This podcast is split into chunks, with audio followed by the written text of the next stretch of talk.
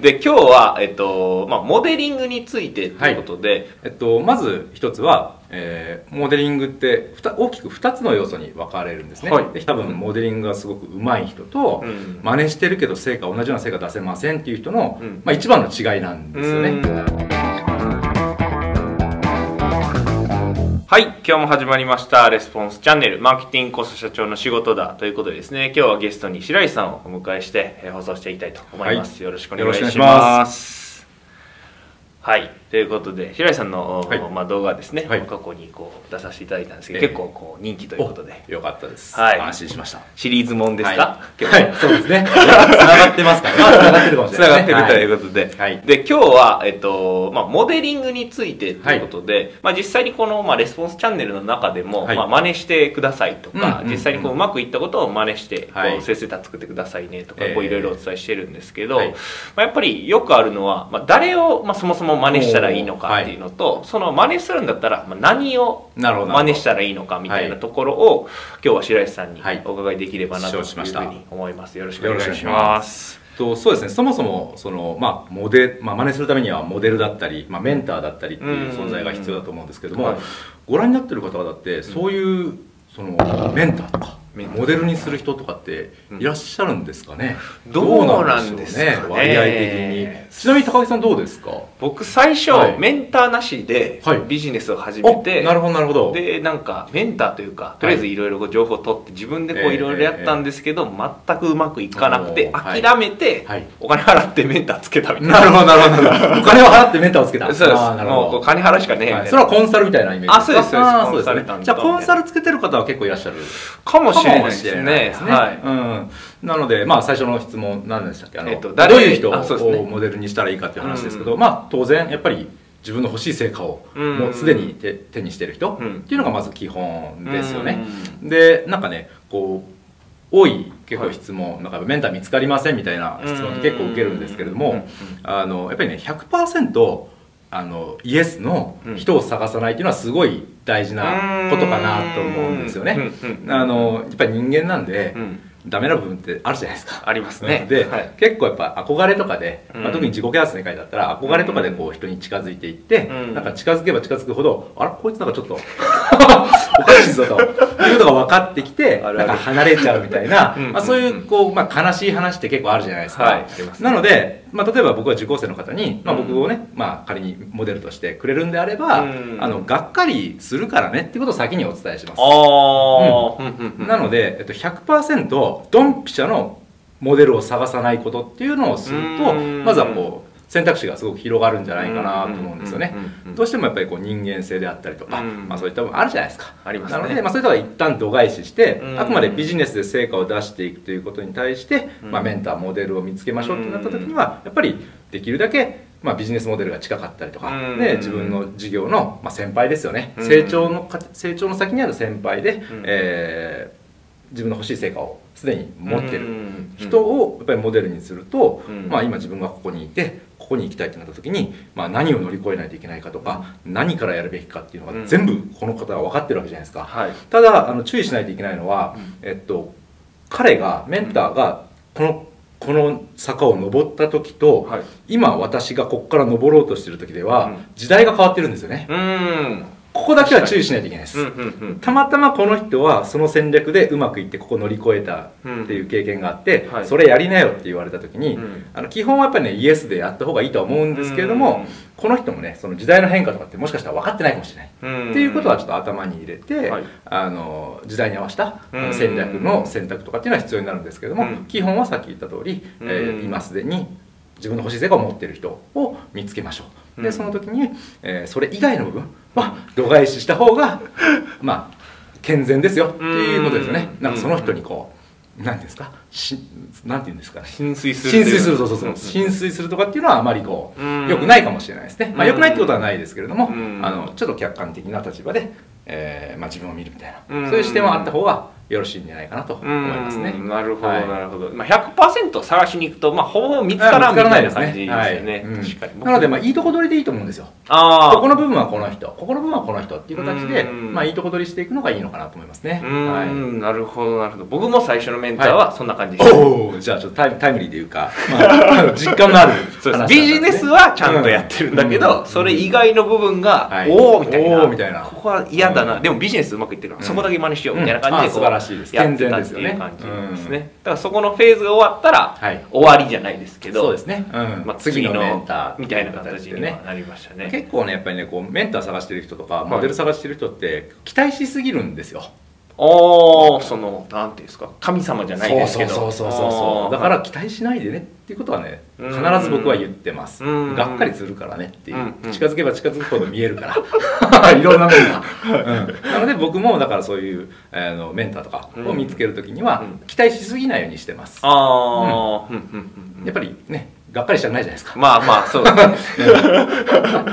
でがっかりして離れていくって多い多いんですよね。うん。だからそこを全て学ばずにそこが嫌になって離れるみたいな。のが起きるわけです。これ非常に中途半端なんでうん。だったら最初からやめとけよっていう話なわけなのでうん。最初から分かった上で近づこうねっていう。うーん。なるほどそこが注意点ですかね。はい。確かに。うん。ありがとうございます、はい。じゃあその、おまあ、このこの人っていうか、まあ、メンターの人が決まりました。と、はいじゃあその人のどういう部分を実際にこう真似していったりとかすなるほるどなるほどとまあ、モデリングとしてうまくいくのかっていうところもお伺いしたいんですけど、ありがとうございます、えっと、まず一つは、えーモデリングって大きく2つの要素に分かれるんですね、はい。つ何かというと目に見えてる部分をモデルするうん。真似する、要は行動とか、うん。まあ、行動ですね、うんやってること、うん。振る舞い、うん。まあ、そういったこう自分の、まあ、誰から見ても分かる部分を真似るっていうのと、はい。もう一つこのね2つ目がすごく大事で、はい。やっぱり目に見えない部分をどれだけモデリングできるかっていう。ここが多分モデリングがすごく上手い人と、うん。真似してるけど成果同じような成果出せませんっていう人の、うん。まあ、一番の違いなんですよね。うん。で成果は真似してるメンターいるしモデル、はい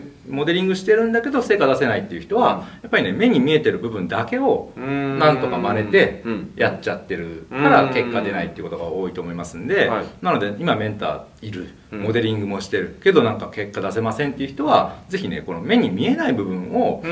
えっと、モデリングできるようにうん。こう意識するといいと思うんです。うん。で、はい。じゃあ目に見えない部分って何なんだっていう話だと思うんですけれども、えっとまあ、いくつかあるんですが、はい。一つはやっぱり意図意図意図っていうのは、えっと、どういう意味ですか？どういう？この これややこしいね。これはどっちの意図にも見えますどっちの意図にも見えますけどまあフォーカスって言ってもいいかもしれないですけどうん。何のためにこの人はそのタイミングでそれをやったのか。うん。何のためにこの順番でやったのか。うん。何を意図してうん。どういう戦略のどういう背景情報のもとうんこの順番でやっていったのかってそこを理解するっていうことですよね。うん。でそこを理解できてないと、はい理解せずに あの上辺だけでやってしまうと、やっぱりさっきも言いましたけど時代違ったりしますんで、うん。なんか変なことが起きたり思い通りの結果が出ませんので、うん。やっぱりねそこはやっぱり質問できる環境にあるんであれば、うん。自分の頭で考えて、うん。こういう意図でこういうことをややってらっしゃったんですかねっていうふうにうん。質問をするとうん。多分結構成功してる人って無自覚でやっちゃってるところも多いと思うんで、はい。ああそこはちょっと違うね。ここはこういう理由でこうしたよとか、うん。だから今だったらこうした方がいいよとかっていう、うんその本人も自覚してない部分を引き出すこともできますんで、うん。必ずそういうこう質問をできるんだったら質問した方がいいですよね。うんなるほどうん。じゃあそのなんか行動した前のそのなんで行動しようと思ったのかとか、はい。なんでそれやろうと思ったのかみたいなのを聞いた方がいい。はい、他にも選択肢あったはずなのに、なんでこれを選んだんですかうんっていうような質問をしていくと、うん。それをしその行動を選択した理由っていうのが引引き出すことができますんで、あのうんそういうとこが大事ですね。なるほどなるほど。まずじゃあその意図をそうですね。意図とかあとはフォーカス、ですよね。どこにフォーカスしてそれをやったのかとかっていうことをちゃんと理解するっていうのはすごい大事ですよね。うん。で2つ目はですね、はい。あの感情ですね。感情。はい。はい。どういう気持ちでうん。もしくはどういう状態でうん。それをやったんですかっていう、うんまあ分かりやすく言うと、はい。自信満々でやるのとうん。自信なくやるのでは、うん。やっぱりね成果変わってくるんですよね、うん。行動の思いっきりの良さであったりはい。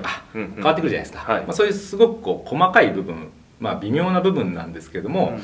一応ねき感情を聞いてみるっていうのはねすごく大事、えー、なんですよ。はい。どういう気持ちでそれやってるんですかとか。う、ーん。それやる時どんな気持ちだったんですかとか、うーん。そういう質問をすると意外とこう見えてなかった部分がうん。こう理解できたりとか、うん。あじゃあ同じことやってるけど僕はこういう気持ちでやってるからうまくいかないんだとか、ああなるほどなるほど、うんとにかく売ってやろうとか、うん。わかんないですけどね、はい。なのか、ねうん。喜んでもらおうと思ってやってたよとか、うん。まあ、違いがあるじゃないですか、はい細かなところに違い出てくると思うんですけども、まあ、そういった部分をちゃんと理解した上で行動するっていうのはすごく大事なんじゃないかなとう思いますね。なるほどなるほど、じゃあその人がどういう気持ちで、まあ、そこをも真似するっていうことですすね。そうですそうですまあ真似できなくてもまあ理解するっていうのは大事ですよね。うん。うんうんうん。なるほどなるほど、はい。じゃあその意図と感情とあとはい何かあったりしますか、そうですねえっとあとはね感覚ですね。感覚。感覚。難しそうですね。難しい。これね、はい。言語化するのは非常に難しいんですけれども、はでもねやっぱりね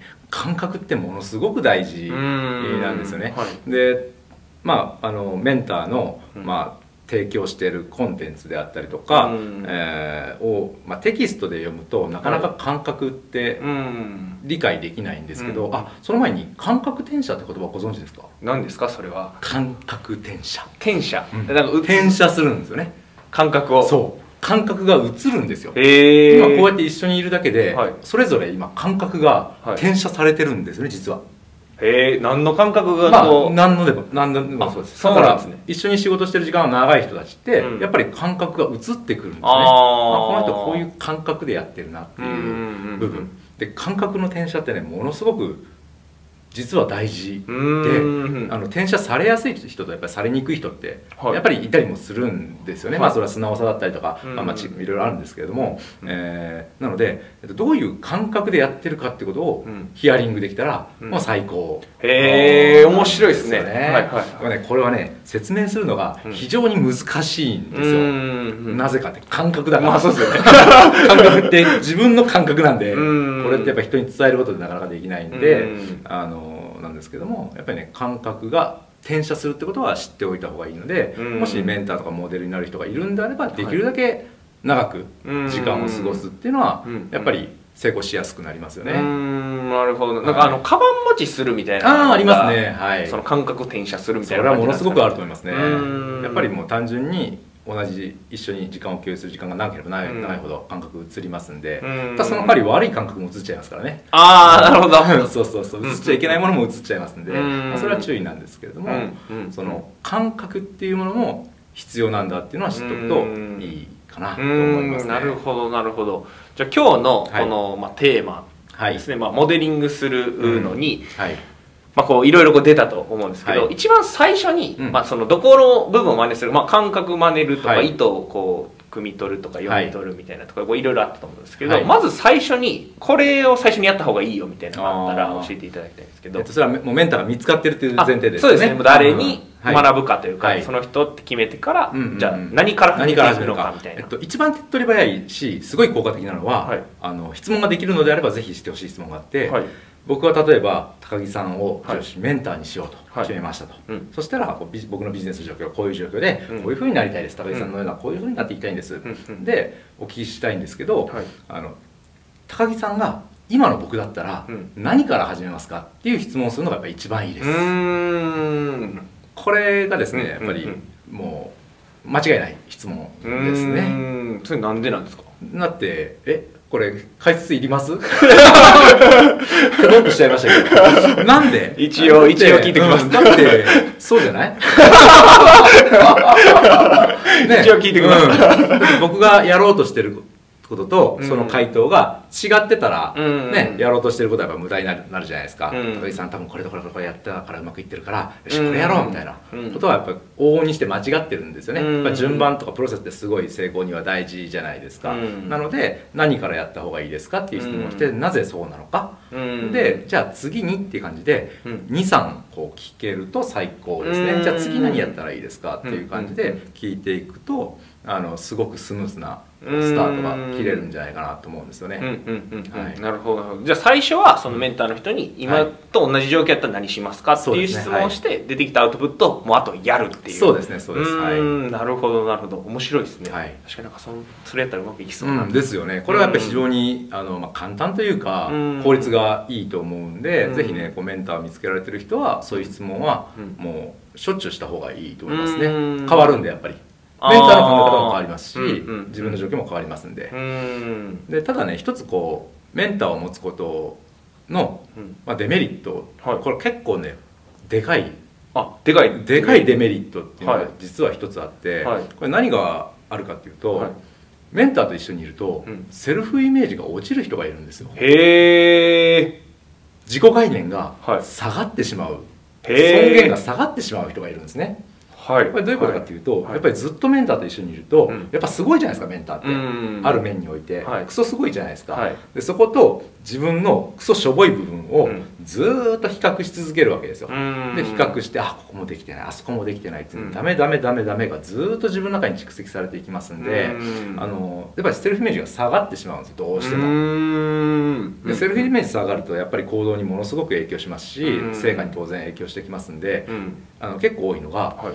メンターから学んでる間もう近くで学んでる間はうん。成功できなかったのに、うん。卒業した瞬間に成功する人って結構いるんですよ。へえ面白はい、そうなんですね。それはおそらくですよ。全員がそうだっていうわけじゃないですけれども、うん多分一緒にいる間はずっとセルフイメージが下がり続けてるんです。技技術能力高まってるんですよ、うん。でも心の中で自分はダメだとか、こんな人みたいにできないっていう、うん。できないできないが積み重なってしまって、うん。セルフイメージ下がってるせいでうん。成果出なかった、へえ離れると、うん。やっぱり結構やれるじゃんって思うじゃないですか、うんこうさうんね、世間を比べると、うん。なのでそこでバッと一気に行くみたいなことって結構起きてるので、できればメンターのそばにいるうちにグッと行きたいじゃないですか。まあそうですね。ですよね、それがやっぱ理想お互いにとっていいと思いますんで、うん。なのでこうメンターと、まあ、より近くでうん。接する人であれば、うん。そこはね注意した方がいいですよね、うん。自分のセルフイメージ下がってないかと、確かに、まあ、考え方としてね。確かにこの方は素晴らしい、うん。これはダメだ、うん。今の時点ではダメだけれども、う学んでいく学んでいってるんだから、うん。ちゃんと成長してますっていう、うん。この自分の成長あのうん。結果ではなくて、うん。成長にフォーカスをしてセルフイメージを下げないように意識的にいることっていうのはすごく大事、めちゃくちゃ大事ですこれ深いですね。あそうですか。めちゃめちゃ深いですね。あそれは確かにある、うん。あるあるというかまあ、ありそうな感じはいのお話ですね、はい。ありがとうございだからます素直な人には結構こういうことが起きやすい、うん、まあん。ずっとやっぱ比較してしまいますもんね。短くに。はい。うんうんまあ、比較はね絶対しないとダメなんですけど、うん。分かんないんで認識できないんで必要なんですけど、必要のない比較というかね、うん。比較した後に自分をこう下げてしまうようなうん。評価を自分に下すのはもったいないんで、うん自分の成功を妨げてしまいますんで、うん。そこだけは注意してほしいなと思いますうね。ん。ありがとうございます、まあ、今日はですねこのはいモデリングという話でですね、えーまあ、テーマで話していただいたんですけど、はい。まあ、今日のテーマまとめていただくと、はい、まとめるんですか？はい。